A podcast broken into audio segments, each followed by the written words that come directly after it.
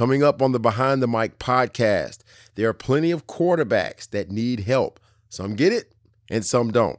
That is the difference. Washington may not be as bad as we think, and the Big Ten championship is set. Favor ain't fair.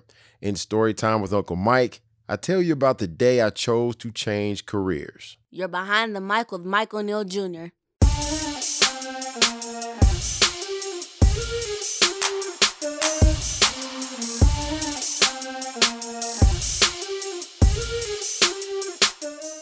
What's happening, people? It is a late Wednesday night, and I'm cutting this thing now. I have to do a little bit better about uh, getting this content out here and providing the entertainment. So we're going to go right to it. It's the Week 12 NFL rundown. Okay, so Taysom Hill had a good day once again against the Falcons. I need a better defense. The Saints still only have two quarterbacks. Don't at me. Chicago, Trevor Lawrence and Justin Fields will already be off the board. Trey Lance, Zach Wilson, Mac Jones, and Kyle Trask should be left. NFL draft. Good Lord, I feel so terrible for Deshaun Watson. Ah, just get the snap right, man. Tua gets another victory against the Dolphins, but head coach Brian Flores had a message for the Bengals on Sunday. Try Jesus. Don't try me, because I throw hands. Justin Jefferson is next. The Minnesota Vikings are not missing Stefon Diggs, not one bit. If you really listen hard to the last play of the Raiders and Jets game, you can hear cornerback Lamar Jackson grunt. You knew it was over. 0 12. I'm so sorry. So sorry. Mr. Gore, Frank Gore. You're going to the Hall of Fame, though. As a Steelers fan, I'm really scared of Kevin Stefanski. I was wrong about Tennessee this week. Tighten down. You do realize the Arizona Cardinals have not won since the Hail Murray. The New York Giants were 1 and 7. They have won four straight. But the Seahawks, Pete, DK, Russell, come on, man. Ah. Carson Wentz has lost more than his confidence. He's also lost his job. Jalen Hurts, please introduce yourself. By the way, the State Farm Super Bowl is closer to becoming a reality in February. Go Pack Go. And speaking of the State Farm boys, Patrick Mahomes and company got the win versus Denver, but my fantasy football team took an L. Clyde Edwards Helaire had a goose egg this week, zero points. He couldn't get one carry, Andy Reid. Come on, dude. Ah.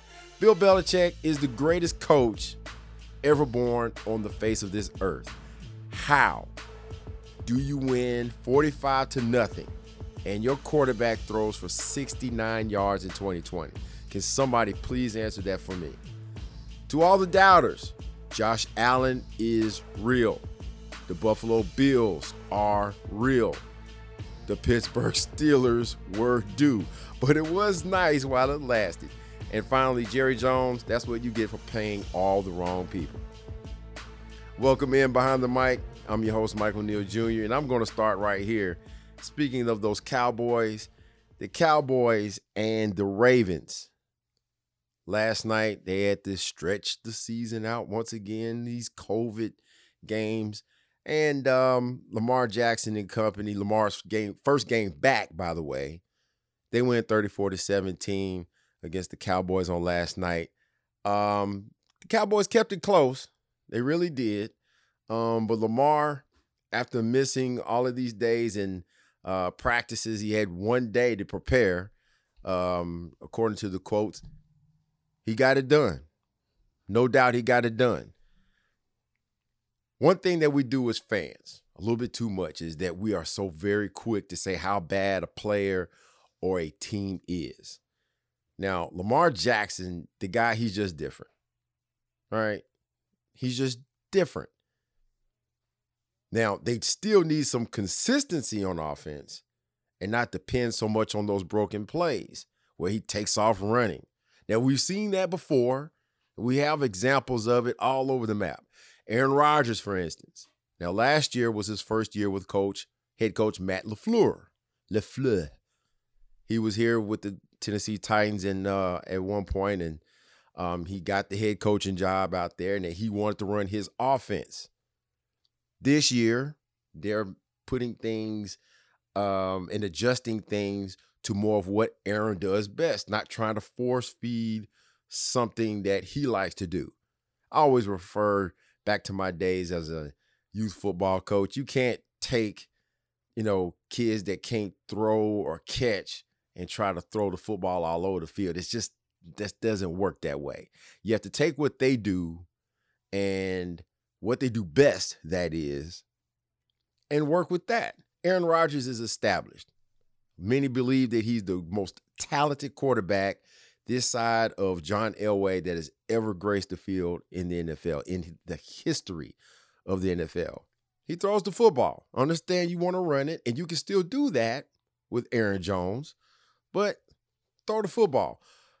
But here's the other thing. The key is is that this year you're not seeing Aaron Rodgers scramble around so much, not taking the snap in the past and and just making the throw and running the play. It's been broken plays. We see Patrick Mahomes do that plenty. But you also see this year there's a difference if you watch the games, and it's well documented that Aaron Rodgers, he's running the offense a lot more efficiently without all of the scrambling around and looking like, you know, nobody knows what they're doing from the snap of the ball. Is you know, I mean, he's had injuries on the offensive line left and right so many times, and he's been hurt because he's taken some hits from time to time. Things are starting to turn around. But Lamar Jackson, that's what he does. He runs. They're not open. He takes off running. They have yet to stop him. On last night, they had almost 300 yards rushing as a team, the Ravens did. And Lamar Jackson was obviously a big part of that. As far as the Cowboys are concerned, they were in the game, but they just have a really bad defense. Really bad defense. Uh, it's just, and Jerry Jones, like I said at the end of the rundown, he just paid all the wrong people, and it shows. You know, the other thing is the coaching obviously is not up to snuff. I think Mark um, that uh, McCarthy, Mike McCarthy, is in over his head. I think Kellen Moore, as the offensive coordinator, is in over his head. He goes straight from being a second and third string quarterback to being the offensive coordinator just like that. And that's not going to work. It's, it's showing that it's not really working unless, I mean, you got to learn somewhere. You have to start somewhere. But, I mean, this team, it has an identity as far as running the football, but it's changed so much. They've had a lot of offensive line issues. They've had players that have been injured all over the lot. But I mean, that's the Dallas Cowboys for you in 2020. Everybody that's a fan, they want the best players on the team, right? And they definitely want a quarterback that would be like a Patrick Mahomes or Aaron Rodgers or Russell Wilson, Russell Wilson, and even a, a Lamar Jackson, even though Lamar Jackson still needs to learn how to throw the football on a more consistent basis. I still maintain that if he does not do that, um, things are going to change around playoff time. A lot of guys can be really good during the regular season, but um, not to hang on that too much. If you really look at it, though, only about what 90% of the league will have a quarterback of that type. There's not many, the, the top tier is only few. They say top four or five quarterbacks in the league. There's 32 jobs. I'm not even counting the backups who could start. so this is something that you have to pay attention to as a fan. If you don't have one of those top five quarterbacks, most likely you have to settle for what's up under there. And even as coaches, co- coaching staffs, they know what they have at quarterback. They have the guy that's the starter. Derek Carr with the Raiders, he's not in the top 10, probably. he's not in, no, he's not, not probably. He's not in the top 10 of quarterbacks. But what they do with the Raiders is they run the football and they've drafted burners at wide receiver. Gregg Williams, who just lost his job because he went zero blitz, the only guy to do those things at the final seconds of a game when all they have to do is lay back and defend the goal line. He blitzes and has a rookie corner on a rookie receiver, but Henry Ruggs the third is a burner. And he was drafted very early for a reason. And you got to see that. My mouth is still open after seeing him run up under that ball and, and score that game winning touchdown on Sunday. So when you look at it, when you're one of those uh the that 90% that has the other quarterback, I'm not talking about the bottom part, because you definitely have to be looking for a quarterback if your team is that bad. What a coaching staff's job is, is basically to find that quarterback that's close enough, figure out what he's really good at, and then put the pieces around them in order to succeed. Example Sunday, Baker Mayfield and the Cleveland Browns came to Tennessee and they put it on us. And I say us because we're here in Nashville. Okay. I am a Steelers fan, but I'm also a Titans supporter. Please be patient with me. I'm trying to work that we stuff out of me. I have to be a little more uh separated from that. I have to lose the fandom. Um, is what it is. Anyway, 38 points in the first half. It was 38 to 7 after the first half was over, going into halftime. Most points ever by the Cleveland Browns in their franchise history. Most points ever in an, in a half. Okay, now they they scored like 35 some years ago, you know, but 38 that's that's Wow. Right. But here's your example. They hired the right coach finally. They went through Hue Jackson. He got fired. Gregg Williams takes over. He doesn't get the job even fi- after finishing five and three. Then they go Freddie Kitchens. They were six and ten with him, and Freddie Kitchens was not a head coach. He was not a head coach. Stefanski, they finally got a dude that knows what he's doing. And as a Steelers fan, again, I will repeat myself, that makes me nervous. Okay? But look at the weapons also. You have to build around them, right? On offense, yes, OBJ is out of the picture, and I think that the offense is better for it. Clearly, Baker was trying to force him the football. Jarvis Landry, Austin Hooper. Uh, I guess you could say that David Njoku is still one of those guys. He, I mean, when he's not hurt, um, but Austin Hooper, I think he's a better tight end. And then the identity for the Browns is not throwing the football all over the lot like he did at Oklahoma or with these previous coaches, Freddie Kitchens and Hue Jackson, more Freddie Kitchens. But now it's more so about running the football with Nick Chubb and Kareem Hunt. They lead the league in rushing behind Chubb and Kareem Hunt. And then the defensive side, we already know what a bad boy Myles Garrett is. And they have Olivier Vernon and Sheldon Richardson, Denzel Ward. They have a pretty good defense. Now the results, nine and three to this point for the first time since 1994. Now that's only the third time they've won nine games since they moved. Uh, since the the team has been back in Cleveland in 1999. So now let's look at the home team, the Tennessee Titans. Ryan Tannehill. Okay, so he's gotten better coaching. Mike Vrabel is a far better coach. And you have to like Fred's. I'm a FedEx man. So you have to like Fred Smith's son. he is really good as an offensive coordinator, I think. Um, better than we've had in previous years. Arthur Smith has done a great job with this offense. They're building around Derrick Henry. Same as Cleveland, they're running the football.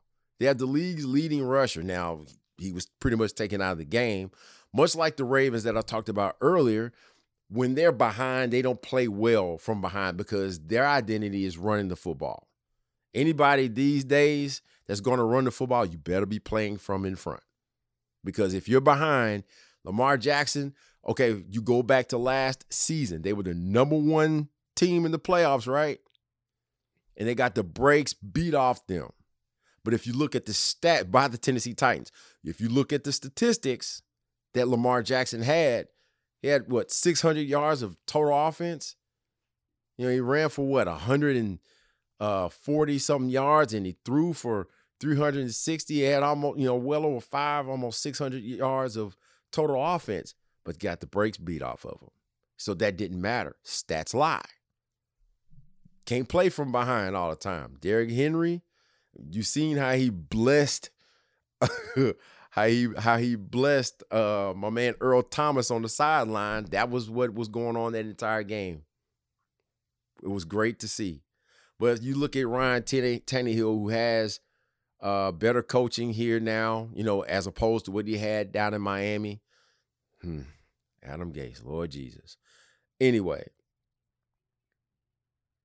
he's got better weapons. You know, he's got Derrick Henry. That's the identity of the team. But you have to like Corey Davis. He's a decent receiver. And you also have to love AJ Brown. He's a big robot that likes to drag people into the end zone. We saw that a couple of weeks ago. Uh, and, and they can catch the football. Jonnu Smith, I like him. The offensive line, could they have some improvements? Probably so. And it doesn't help that Taylor Lewan goes down so early in the season as the left tackle. Defensively is the problem defensively is the problem. Tannehill threw for what, 389. He was, I mean, he Tannehill's not a bad quarterback. He's not great. We know this. But like I said, 80 to 90, about 90% of the league has quarterbacks that's just like him. So what do you do? You know, you cater to what he does well. You don't put everything on his back. Again, I refer back to Bucky Brooks. What Bucky say? Look, there are trucks and there are trailers. Most quarterbacks in the league, they are trailers. They have to have help. And even the Tom Brady's, the Patrick Mahomes. I mean, look at what Patrick Mahomes has around him. Not only does he have a really good coach and OC in Eric Bieniemy and Andy Reid, but he also has Travis Kelce. He's got the cheetah, Tyreek Hill. He's got Mecole Hardman. He's got Robinson on the outside. He's got uh Edwards Helaire. They just drafted him. And then they signed Le'Veon Bell uh early on in this season as well. And they got guys all over the map. And then on defense, they got the Honey Badger. They have Frank Clark. You know, they have Chris Jones in the middle. They have a they have a pretty good defense. They're not a great defense, but they're a good defense. So they get it done. They got a Super Bowl championship to show for it. Weapons all over the place. They need help too. Tom Brady, for all the stuff they've said all, you know, for all of these years, if you listen to this pod, whether it was the Light Brothers or behind the mic, you know my feelings on Tom Brady. The dude has had help. He has the greatest, he had the greatest coach coach of all time. On top of that, they had a very good coordinator, uh, offensive coordinator in Josh McDaniels. And then on top of that, they had they had receivers. You know, they may not they may have went through a lot of guys who are four and fives, three fours and fives. But he had Gronk. He's had got I'm not even going into it. But they've had help. They've had help. And on as far as the Titans are concerned, guess what the Titans need to draft this offseason? It ain't so much on the offensive side, probably some offensive linemen. They need some defensive help. You had Baker Mayfield that threw for over 334 yards and four touch. He threw four touchdowns all in the first half. Now, did the Titans hold them to three points in the second half? Yes, they did. But at the same time, it's almost like, um, you know, you got to have some consistency. And the thing that I had to look at was that defensive back as well as on the defensive line. There's no pass rush. So that does make things a lot better. Now, outside of Malcolm Butler, I had to look at the other corner, Breon Borders. My dude from Duke was getting torched. And come to find out, since he came into the league in 2017, he is on his eighth team. Oakland, Buffalo, Houston, Jacksonville, Washington, Pittsburgh, Miami, and now with the Tennessee Titans. And when I look at everything, the list, this player history, he's a practice squad player. Waived. Oakland, waived. Practice squad. Buffalo from Oakland, practice squad. Waived. Houston, practice squad. Jacksonville, practice squad. Jacksonville, activated, waived. Jacksonville, practice squad. Washington, Jacksonville, Jacksonville, practice squad. Washington, waived. Pittsburgh, free agent, waived. Miami, claimed from Pittsburgh. Miami, waived. Tennessee, practice squad. COVID 19, practice squad. Activated, practice squad. Activated. Getting burnt. Getting burnt. So you have to, I mean, look, I'm not exactly, you know, expecting in a passing league these days for these guys to lock guys down because the rules allow for these kind of things that happen through the air, right? And that's fine. Don't get me wrong. I don't expect them to be, you know, to cover forever because that is impossible. It's not. There's very few cover corners. There's not a lot of Deion Sanders that's running around out there. Jalen Ramsey, you know, perhaps he's brought the only one that I actually can say I could put that dude on this receiver and that receiver would disappear. Poof, be gone. But I do know this. What is my point in saying that, you know, everybody needs some help and and uh, us as fans, we really get on our players. Well, you know, I hear from time to time that Tannehill stinks, and uh, it's, it, Tannehill doesn't stink. He's actually a pretty decent quarterback. But here's the thing, and he can get it done when you need him to, I believe. But you know what we do in the media and even as fans? We must be some of the dumbest people on earth. Because one thing that we do a lot of is we love to take a team sport and try to individualize everything. And understand that there are certain individuals on a football field that affect the whole, the sum of the whole. I hope I said that right. But Tannehill is a piece. They've got him the running back. They got him some receivers. They need to get some more help and some depth, you know, as far as the offensive line. But when you don't have a pass rush, you're going to be playing from behind a lot. If you go back through their games, they've played some teams pretty tough. Now, what happened in Cincinnati? No pass rush, and Joe Burrow lit them up, was making some ridiculous throws. It is what it is. But the Titans, you guys, y'all know what you need to draft coming up this uh you know, coming up next year. Y'all need to be looking at everybody that can rush the passer.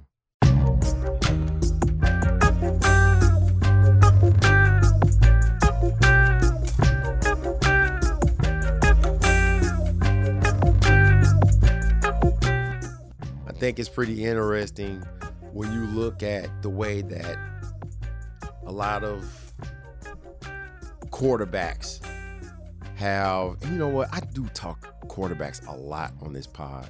They are important. I, I, don't mean to do it, but I think sometimes I just feel like I need to get a certain message out there just for those who don't understand. but when you look at some of the what other coaches have done, whether they were their head coaches or offensive coordinators, you look at Belichick, you know, the way that he's handled Tom Brady, uh, and then Cam Newton. I mean, he he tried to keep a pretty good defense, and even when the players weren't up to par, they still played well. And you can only do so much. You're not going to win it every year, but you got to nine Super Bowls, man. And yes, there's continuity there. Now, don't think that Josh McDaniels, for you young Sparkies out there, McDaniels has not been the OC the entire time. At one point, it was Bill O'Brien. At another point, you had Mr. Notre Dame head coach himself, uh, Charlie Weis. You've had some different guys, but I think that for the most part, uh, the the basic premise has been the same. I told the story. I think it was on the last pod. I mean, you have somebody like Brady that's been in the system so long. Chris Sims, uh, who works for NBC um, and has the Chris Sims Unbuttoned podcast. Very smart guy. Um, and he he worked for the Patriots after playing at Texas and in the NFL. He worked for the Patriots. He told the story how he was passing out the playbooks and Brady politely took it and everything. And then the next thing you knew, his was in the trash. Why? Because Brady knew the playbook. And that helps when you have that kind of continuity. But it's about making adjustments, is the point that I'm trying to make. And Cam Newton, he's got five touchdown passes on the entire season. Five.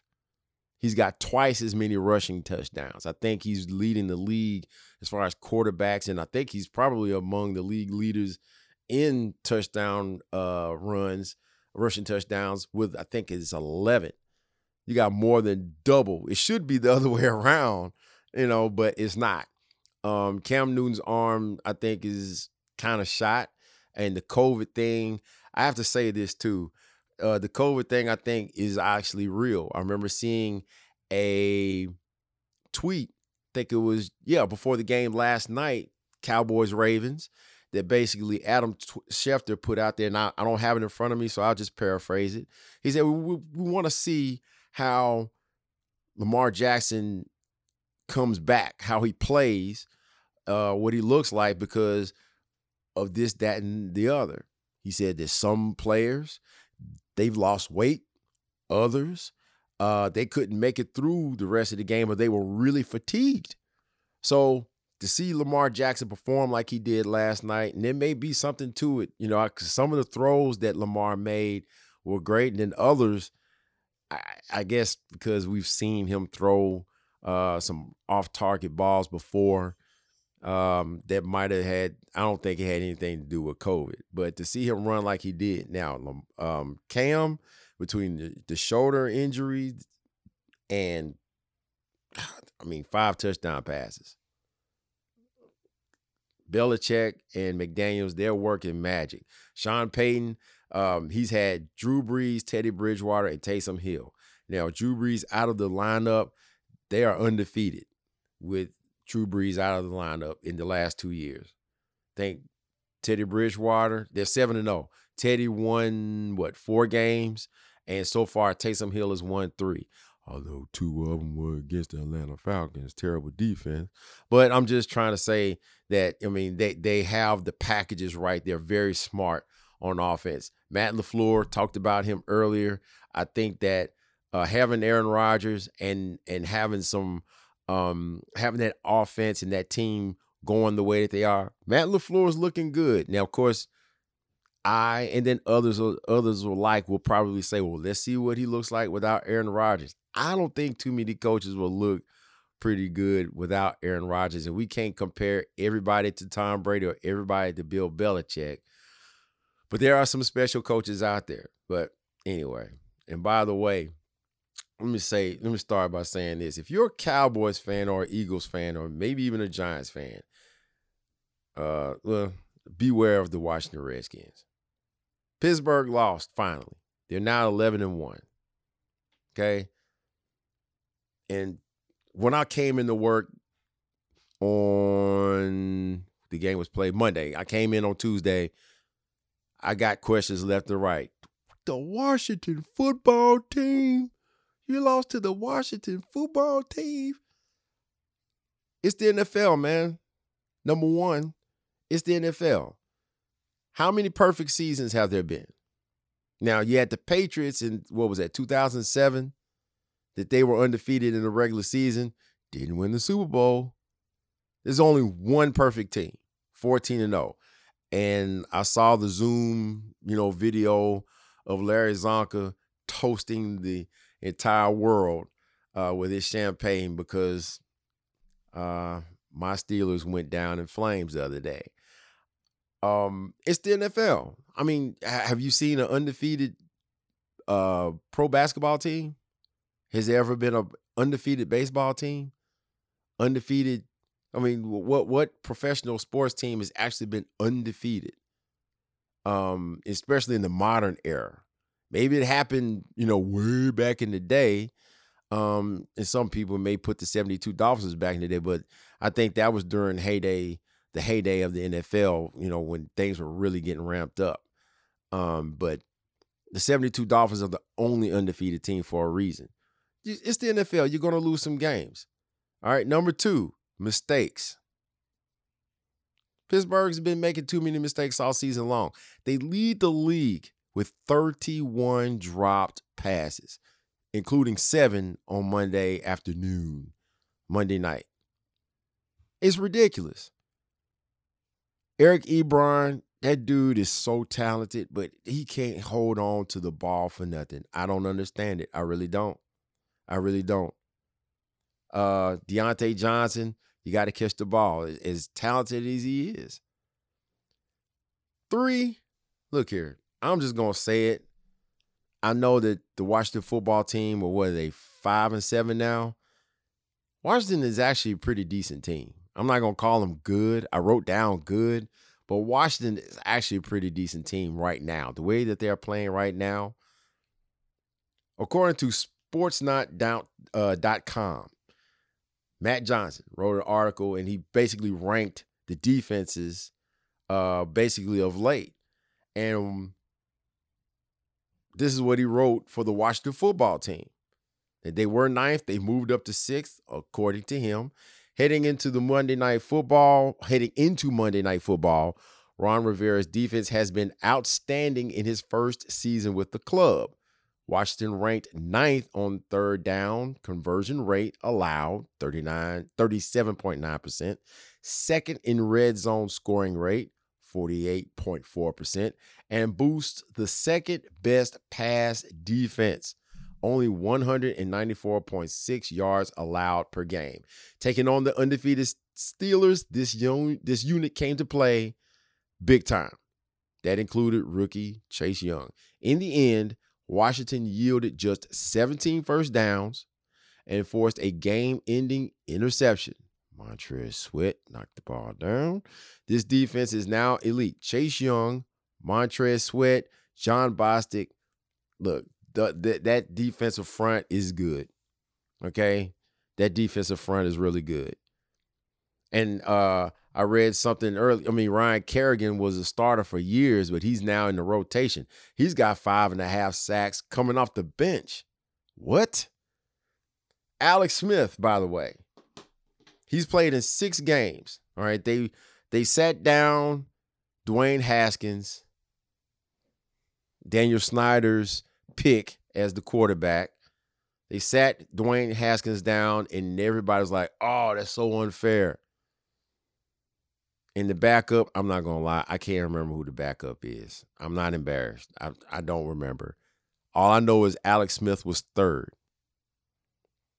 Then they had to move him up. Alex Smith on the season has completed 68% of his passes, just 1,300 yards in those six games that he's played. Four touchdowns, five interceptions. But in his four starts, 1,000 yards, just three touchdowns and two interceptions, but the team is three and one. Understand that those wins were against Cincinnati. that embarrassing. They pantsed the Dallas Cowboys on Thanksgiving in front of everybody. And then they just won against the Pittsburgh Steelers. I'm so proud of that dude. Just two years ago, you thought that his career was over. His broken leg almost killed him. You just thought, okay, he's going to get it fixed. I just saw um, Dak Prescott walking around on last night uh, on ESPN messing. They showed a little clip of him messing around with um, with, with Zeke during practice. I heard he's already doing squats, and that was an ugly break. He's already doing squats. Smith almost died. If you don't know the story, look it up. The first game, you know, he got inserted, emergency. His family was in the stands. His kids was like, "Yay, daddy!" The wife looked like she was about to pass out. They lost 30 to 10, and Aaron Donald did not care what happened to Alex Smith before that. He literally put all 12,000 pounds of his body on and, and, got on Alex Smith's shoulders to, you know, to get a sack. they lost to the Rams that day, 30 to 10 in that rainstorm. They barely lost to the New York Giants 23 to 20, but then they easily could have been 4 and 0 Sorry to my boy Kurt Steele. Shout out Die, Here, Die Hard Den podcast um, and other uh, Detroit Sports Alliance. my man Kurt, he's the Detroit Lions fan. 30 to 27, Detroit beat them. But with 21 seconds left, Smith, who threw for 390 that game, no touchdowns, no interceptions, led that team up and down the field uh, and got them there to the place where they kicked a uh, potential game winning field goal. I mean, a game tying field goal. They were tied at 27. Three seconds left. Uh, Detroit drove down, and Matt Prater kicked a 59 yard field goal. Ball game. They beat, like I said, they beat Cincinnati, Dallas, and then Pittsburgh. Impressive. I mean, and, and even the pieces that they have, I like Terry McLaurin. I really do um, the rookie Antonio Gibson, even though after the first carry on last night, he stubbed that toe real good, apparently, uh, and he was out. Logan Thomas, who went to Virginia Tech. Who remembers him? Yeah, that's that was your quarterback. He's now a pretty decent tight end for the Washington football team. J.D. McKissic, who's second in receptions by running backs in the NFL with I think 56 he's a converted wide receiver. So they're doing it with some um with a little spit, a little uh, tape, some a couple paper clips. You know, they turn into to MacGyver and they're doing this thing. They they they they're winning some games that now they have to beat some of the better teams. And I understand, yeah, Pittsburgh was one of those teams. Of course, I've never seen so much vitriol or, or so, so much um, you know, going after a team that was 11 and 0. Look, it's the NFL. You have to understand it's the NFL. And I'm not talking about number one reason. I'm talking about the fact that there are NFL players on both sides of the ball. Even if they're not as good, but they're still NFL teams. They're players. So, hey, you know, go with it. Uh, but the the defense for the Washington football team is behind this is going from one to five. Pittsburgh Steelers, New Orleans Saints, the LA Rams, the Miami Dolphins, and the Indianapolis Colts, by the way. Just a little side note. There was a certain defensive lineman missing from the Colts defensive line. And when that certain defensive lineman plays, teams don't run or pass as good you know, when he's in there. Just a little side note for the Titans fans. Um, still love Derrick Henry. Still root for the Titans in front of the Colts. Um, number four, injuries. As far as the Pittsburgh Steelers are concerned, Devin Bush was already gone, and then they lost a potential defensive player of the year, Depoy Bud Dupree, to an ACL the week before. I mean, and then there's the COVID stuff that's going on. And I, I say that on two fronts. Um, one, I mean, James Conner, they're not running the ball worth crap. Let's let's get that out there. And I'm tired of seeing Big Ben throw the football 50 times and only throw for what 100, I mean 200 yards. It was a video I found in my phone from Dan Le Batard. I can't remember who the quarterback was that he was talking about. I had to rewind it and record it. But some quarterback threw for he was 31 30 or 43 for 176 yards and Dan just goes ugh, it's terrible. You can't keep throwing the football like that. But then too, if some of these receivers would catch the ball, maybe he would crack 300 yards again. And speaking of those, of those receivers, they are young receivers, and some of these guys are in their uh, some of these receivers, they're in their first year with Big Ben. Now, I really don't want to give that excuse to Eric Ebron, who's now on his third team. I watched him drop balls with the Lions. I watched him drop balls with the Colts. Dude, come on, man. I'm tired of seeing that. Juju, he was throwing his helmet in the first quarter for a good reason. Catch the ball, dude. James Washington, Diontae Johnson, Chase Claypool. Yeah, so, some uh, Diontae Johnson and Chase Claypool. This their first year with Big Ben because Big Ben was he was hurt last year. I mean, Claypool's a rookie. Um, James Washington, Juju, y'all don't have that excuse. Eric Ebron, you kind of, mm, I kind of don't want to give you that excuse, you know, but do you drop the ball wherever you go?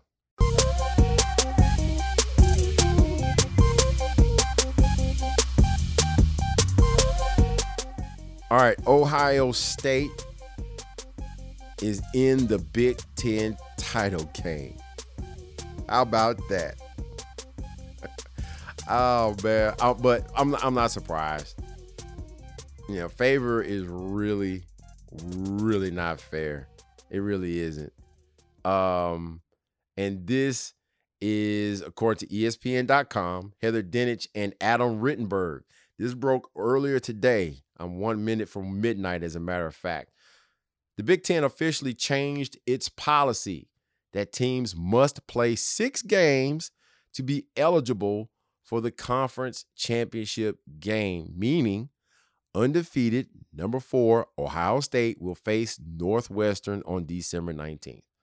The conference made the announcement Wednesday after its administrative council, made up of all athletic directors and senior women administrators, voted to eliminate the, the minimum game requirement in collaboration with the Big Ten Council of Presidents and Chancellors. I'll read a little bit more. The Buckeyes' place in the postseason became a question Tuesday when Michigan canceled the team's regular season rivalry game because of COVID 19 issues within the Wolverines program. It was the third canceled game for Ohio State this season after others against Illinois and Maryland, and basically left the Buckeyes at just five games played overall. So let's look at the timeline, shall we? Big Ten, they decided August 5th that they was going to announce a 10 game schedule. August 4th, I mean, excuse me, 11th, they postponed all fall sports, including football. Now, this is key. On the 13th, Nebraska basically was like, okay, y'all may cancel all this stuff out. Well, we as a program, we're gonna see if we can hook up with another uh, conference and go on to play this season. Big Ten didn't like that very much, and um, according to sources, not mine, I would say they are Dan Patrick's. Big Ten decided to try to punish Nebraska once they said, well, we'll go ahead and play. All right. And uh, they had to play Ohio State early. that wasn't pretty.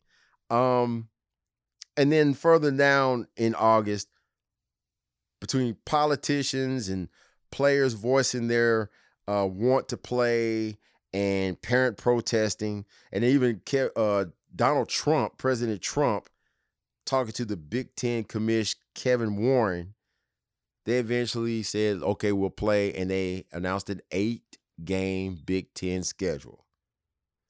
But here's the kicker. So if a player tested positive for COVID, they had to be out basically for 21 days, three weeks.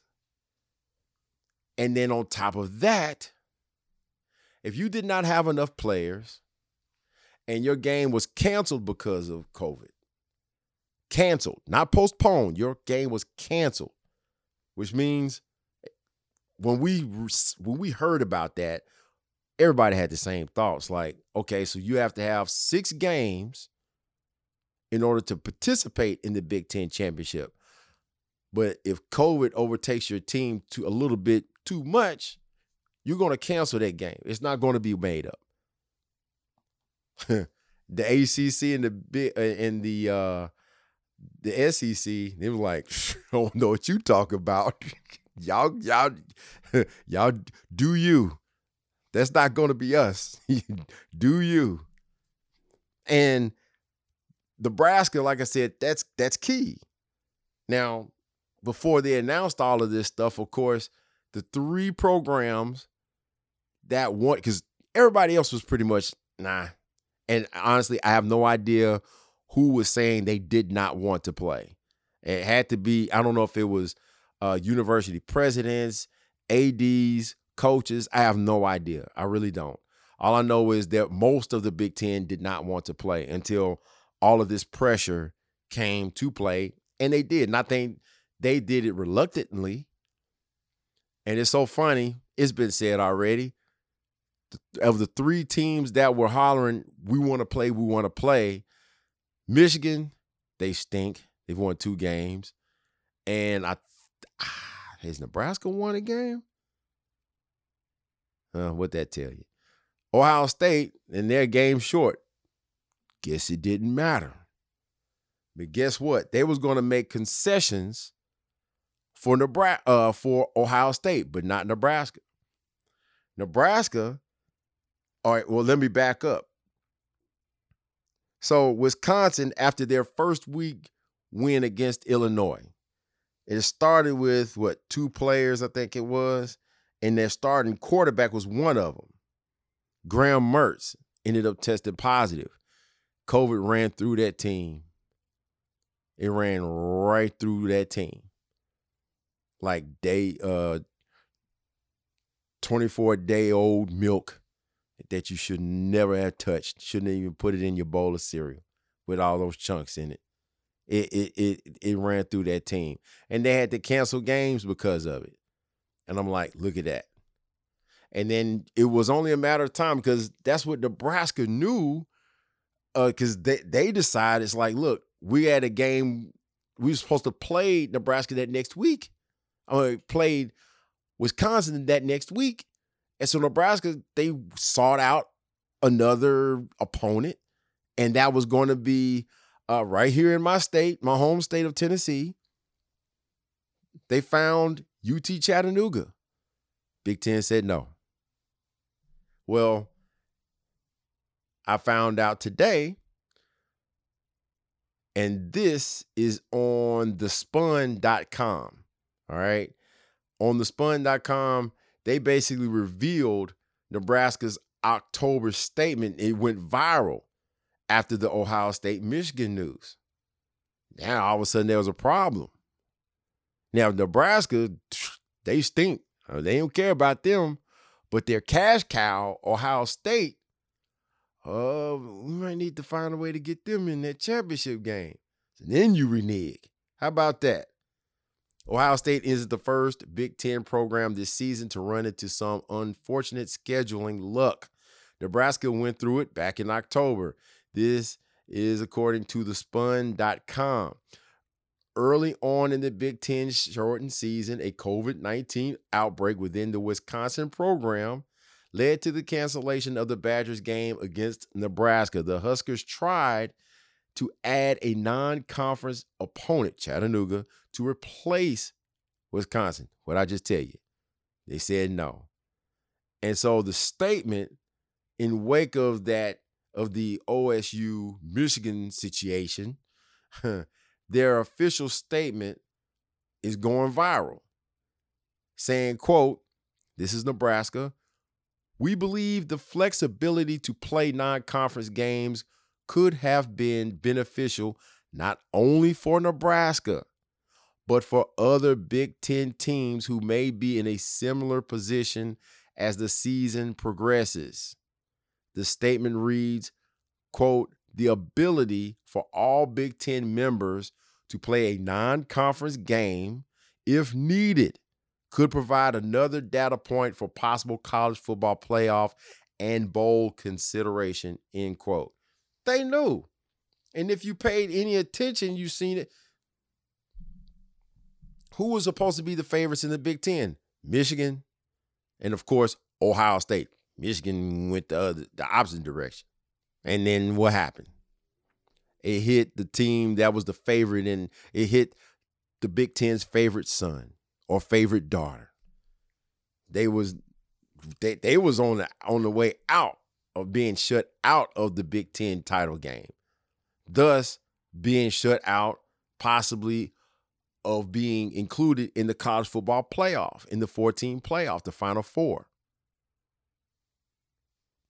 Nebraska knew. I mean, if you paid attention, you knew that if that affected any of these teams, especially the favorite coming out of the Big Ten. Now, um, Northwestern, they're five and one. They've got uh, now that one loss. it's always Michigan State messing somebody's uh, season up. How about that? Anyway, so it's going to be Ohio State and Northwestern.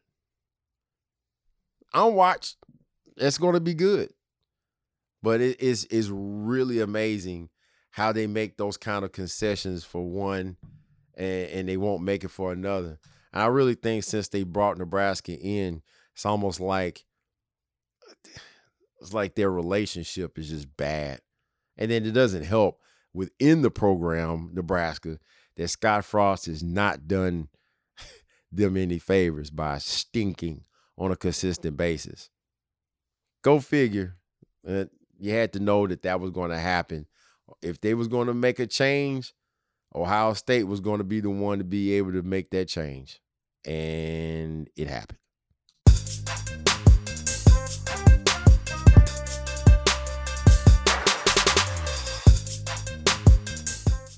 All right, all right. You know what time it is. It's story time with Uncle Mike. Kids, grown ups, y'all can all get your blankets and get your cots and mats out, your whoobies. Okay, so this is a story. Pretty quick, I would think, anyway. Um, basically, working at FedEx for over 20 years has been really good. And it was this time of year where we're running our butts off. We're out, you know, pretty late. Um, you know, delivering all the nice things that you're ordering online and um trying to bring a little bit of joy and uh to you guys for for Christmas and stuff like that. But not all of us, you know, want to stay in that line of work. I am one of them. Um and I decided uh, one day that I was tired of uh, of doing what I was doing. So this is probably about hmm, about six years ago. Yeah, about five six years ago, and there was it was really interesting. If any of my FedEx mates that I know listen, um, I don't know. This may be news to you. It may not. It may not be for others. But there was one route, my man Ken Gray, uh, and Ken runs, you know, pretty much a nosebleed type area. He's in a lot of country. Um, and on a normal basis, and I'm guessing he may run about, you know, 60 stops or so, and that'll take him all day because it's spread out. You're in the country, right? Well, try about, I think he had probably about 200 this night and he still had a hundred left, and it was probably about six o'clock at night. So one of our managers had pretty much about twelve of us meet him on road and take about, you know, close to ten stops a piece. You know, because he still had about a hundred, a little bit over a hundred stops left, and um, you know, it was one of those nights. It's like you've been working long all day. Not that you don't want to help, but at some point, it's like, dude, I just want to go home and see my family, or I'm tired of doing this job, and I, I want to do something else. You don't have to. FedEx is not a final stop for some for plenty of us. I've seen so many in 21 years I've been there. I've seen people come and go, whether they were managers, couriers, um, people that work in the cans, tossing boxes, Eh, I mean, I've seen them. I've seen them retire. I've seen them come leave and come back. You know, but for me, um, eventually, I, I will be gone from this company. I know I already know that. Um, but I was out that night. I took some stops, and I think you know, close to being done. I pull up in the cul-de-sac, not too far from where I live right now, and I see all these cars. It's Christmas Eve, by the way. This is on Christmas Eve and I see all these cars that I pulled up, you know, and you can see the people on the inside, you know, and people from out of town. And, I'm like, see, what you have to understand about Federal Express, unless you've been there 80 years, you would not get certain days off. So everybody has to work all the way up to Christmas Day. All right. Christmas Day, you get off. The day of a holiday, you get off for the most part. But the days around it, well, Christmas and Thanksgiving, nobody gets off. They've blocked all that off as far as vacation, unless you get hurt or you call out. And for that case, you won't get paid for that holiday. But as far as um, you know, after Christmas, well, if you're there 25, 30, 35 years, you'll have first dibs on that. And you'll get that every time.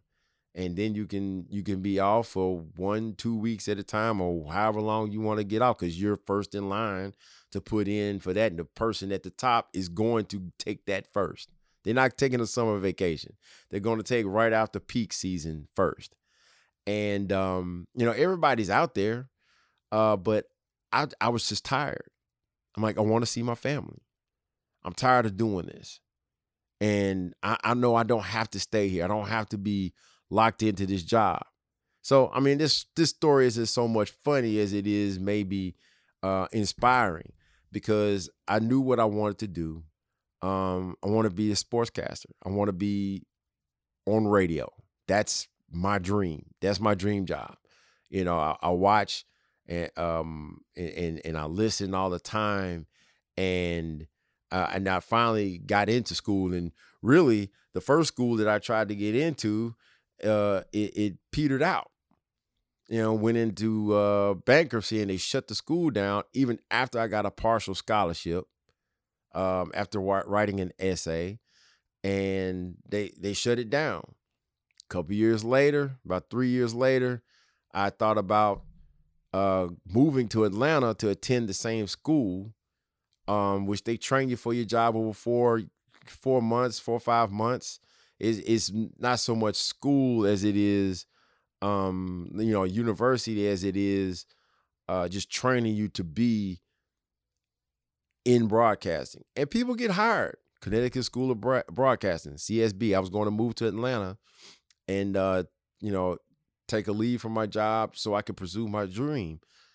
And then, you know, from listening to the Dan Patrick show so much, um, he had started down in Orlando, Florida, uh, the Dan Patrick School of Sportscasting. And I, I, I, it was the best call that I ever made. Now, you know, I was on the phone. I had to do overtime that day, by the way.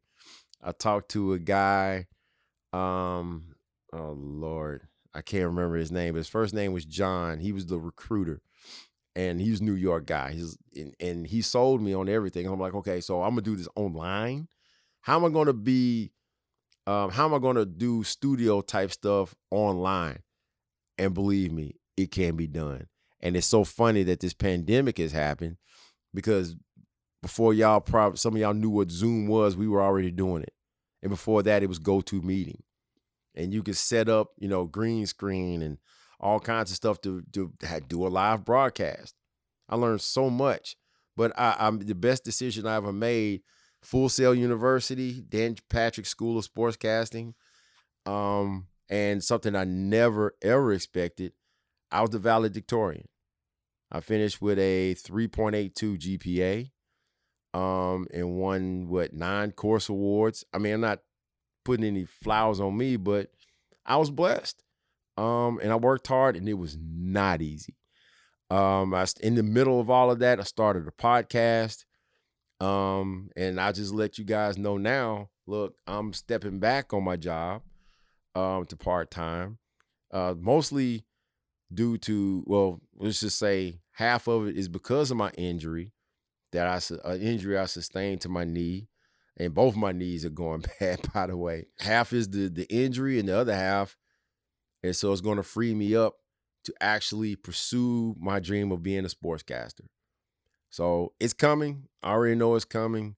Some things are already happening um and you know, you'll you'll know. You'll know when things begin to to, to blow up. So, uh, but I, I, that was the best decision I ever made, and uh, and it happened around this time of year, and Christmas Eve, um, like I said, about five six years ago, is when I made that decision. Like I'm not doing, I'm not going to be smelling like diesel fumes forever. I'm not going to come home, you know, with box lint in my eyebrows forever. Sorry, can't do it. Don't want to do it. You know, now uh, I like my job. I don't love my job. I love sports, and that's what I'm going to do. And that's it. Look here. We're going to have another show. Tune into the Light Brothers. We got a special treat for our next show. I believe you guys and gals will enjoy it very immensely. I appreciate you listening. Thanks a lot. Out.